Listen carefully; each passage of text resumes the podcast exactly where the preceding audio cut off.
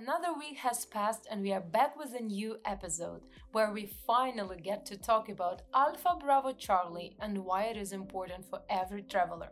We analyze which Sagrada Familia tower to visit and dive into the world of the cinema with Berlinale.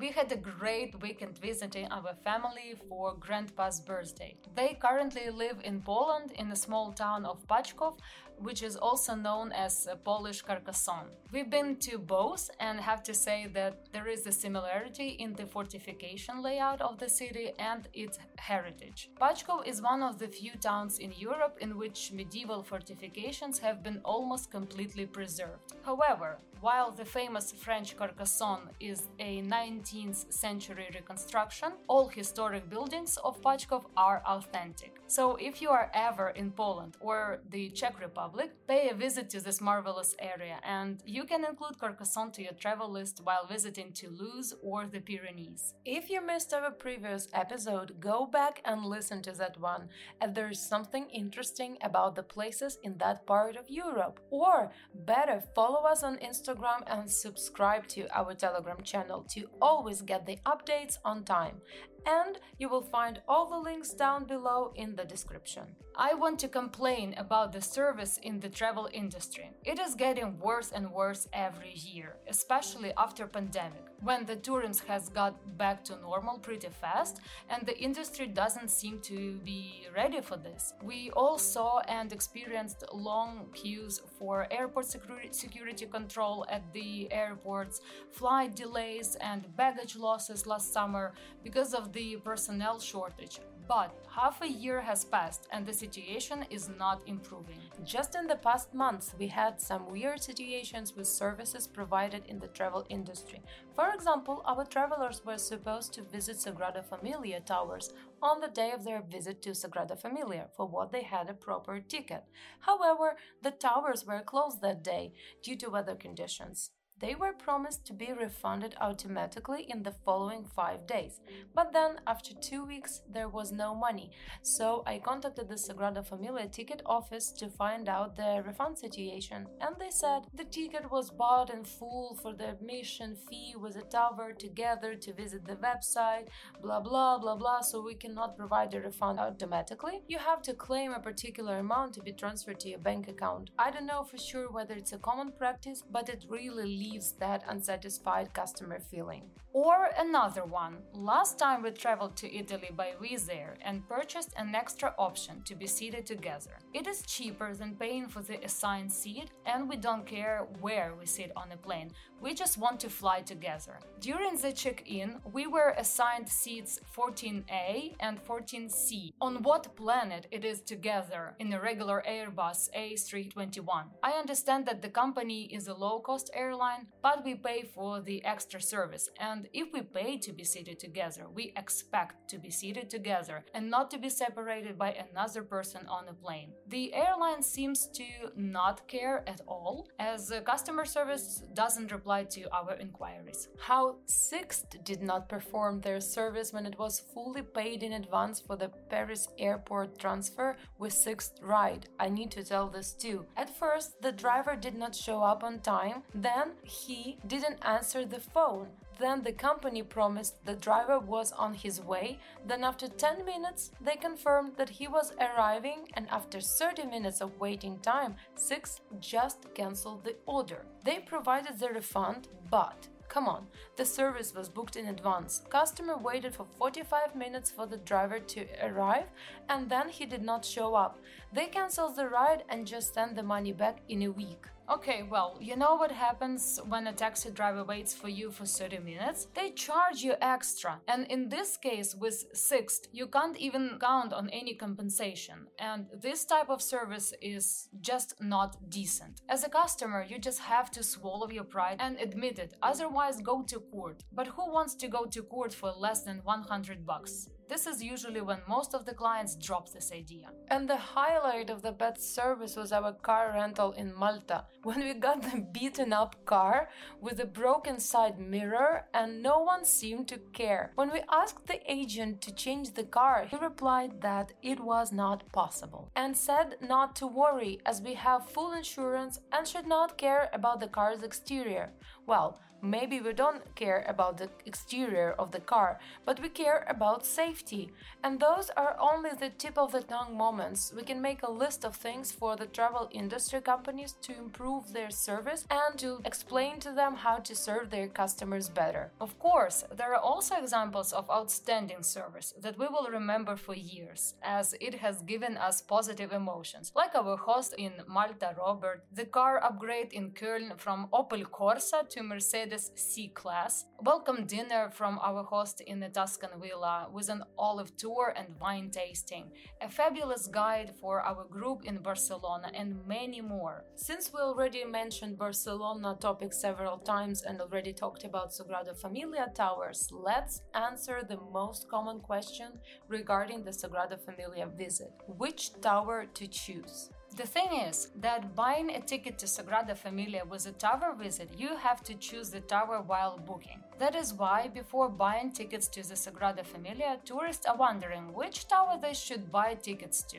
the Passion facade or the Nativity facade.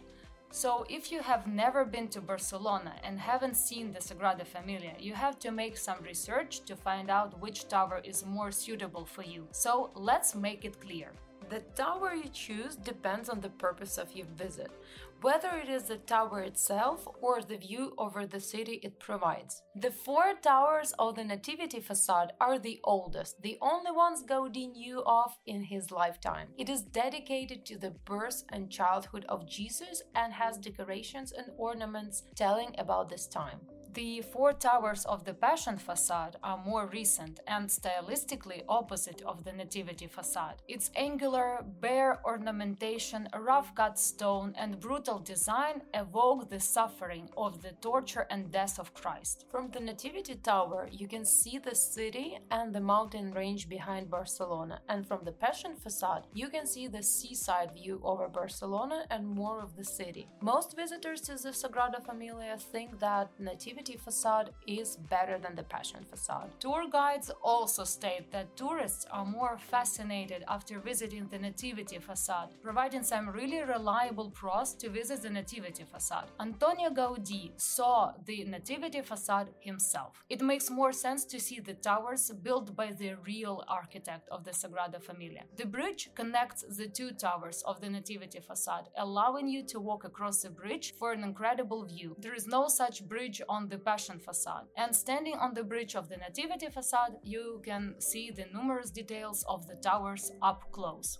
But if you want to see the mountain range in the background of Barcelona sky view and the modern, groundbreaking style, go to the Passion facade. It wasn't welcomed warmly by part of local society and was harshly criticized by those who had not understood Gaudi when he said he wanted this facade to express the total opposite of the Nativity facade and to be scary. So, hopefully, this clarifies the choice for you. We usually choose Nativity facade and recommend it to the visitors. However, both of them are worth seeing. Mind the fact that there is an elevator that takes you up to the towers, but you have to go down walking the stairs, and it is definitely not suitable for people with reduced mobility. Another thing that we decided to talk about today that will be very helpful when you are talking to customer support by phone. Do you know already what we are talking about? The Alpha Bravo Phonetic alphabet. This is a valuable tool to speak letters in order to avoid confusion, using the set of clear code words for communicating the letters of the Roman alphabet. Sometimes, talking on the phone with customer support, you have to tell your reservation code, surname, email, booking reference, or any other information that includes letters, and it might be confusing when you say T, that can be heard as B or P, and C is also usually confused with T, N with M, and B with D. So, to make your life easier and to help the customer support agent better understand you, it is cool to use Alpha Bravo Charlie alphabet. It is widely known by different names the NATO spelling alphabet, ICAO phonetic alphabet, the International Radio Telephony spelling alphabet, and so on. But the words that stand for letters are the same. It was first presented in the 1920s, and geographical names were used such as Amsterdam, Baltimore, Casablanca, Denmark, etc. Afterward, it underwent several modifications, long studies, experiments, and tests, and was admitted in 1956 in the present version. It is used everywhere where clear communication is vital aviation, military, emergency services, and other radio communications, and is also widely implemented in customer support services. So it goes Alpha, Bravo, Charlie, Delta, Echo, Foxtrot, Golf, Hotel, India, Juliet, Kilo, Lima, Mike, November, Oscar, Papa, Quebec, Romeo, Sierra, Tango, Uniform, Victor, Whiskey, X-Ray, Yankee, Zulu. Next time calling a customer support agent, just open this alphabet in Google or save it to your phone to have it handy and it will change it all for you. I just had to spell my name and surname to a customer support agent the other day, and without the alphabet, it would take much longer and not that easy. So our surname goes like this Mike, Alpha, Tango, Victor, India, India, Charlie, Hotel, Uniform, Kilo. And believe me, it really changes it all. And customer support agents are more friendly if I spell my surname like this and not like M like mother, A like Alaska, T like toast. It is really funny and challenging. So try it next time and let us know how it goes. Several letter codes and abbreviation using the spelling alphabet has become well known, such as Bravo Zulu, letter code BZ for well done, checkpoint Charlie, checkpoint C in Berlin, and Zulu time for Greenwich Mean Time. We will attach the photo of the alphabet on our Telegram channel post so you can follow the link down below to save it so you can have it on your phone, like to get an easy access every time you need it. Well, February is around the corner and we will probably go to Berlin to see our friends, and it will be around this time of the Berlinale Film Festival. It is an international film festival that is considered one of the most prestigious film festivals in Europe and the world, held annually in February in Berlin. Since 1951, Alfred Hitchcock's Rebecca opened the first festival at the Titania Palast in Steglitz on 6th of June 1951. The festival was created for the Berlin public in 1951, at the beginning of the Cold War, as a showcase of the free world. Shaped by the turbulent post war period and the unique situation of a divided city, as you know, Berlin was divided by the wall, Berlinale has developed into a place of intercultural exchange and a platform for the critical cinematic exploration of social issues. To this day, it is considered the most political of all the major film festivals. The ticket price starts at 10 euros, and you still have a chance and time to attend the festival this year to be the first one to see the best films from all over the world. By the way, the Golden Bear is the highest prize awarded for the best film at the Berlinale International Film Festival because the bear is a symbol of Berlin. There is no proven version of why it happened so, but there are several theories on why a bear is a symbol of the city. One very factual hypothesis tells that the bear was hunted in the forests of the territory that then became Berlin. So, for the symbol of the city, the bear had been chosen to refer to this period when man and the beast lived together. The second hypothesis is based on the simple phonic representation of Berlin. As bear means bear in German, the city of Berlin or Berlin would therefore be the city of the little bear. However, the hypothesis is regularly invalidated by another one linking the name of the city to its geographical situation. At the beginning of the 13th century, two cities on either side of the Spree were unified to form one, Berlin. The name would thus come from the Slavic root brl, meaning wet place, and would refer to the many lakes, marshes, and rivers that surround and cross the city. A final hypothesis alludes to Albert I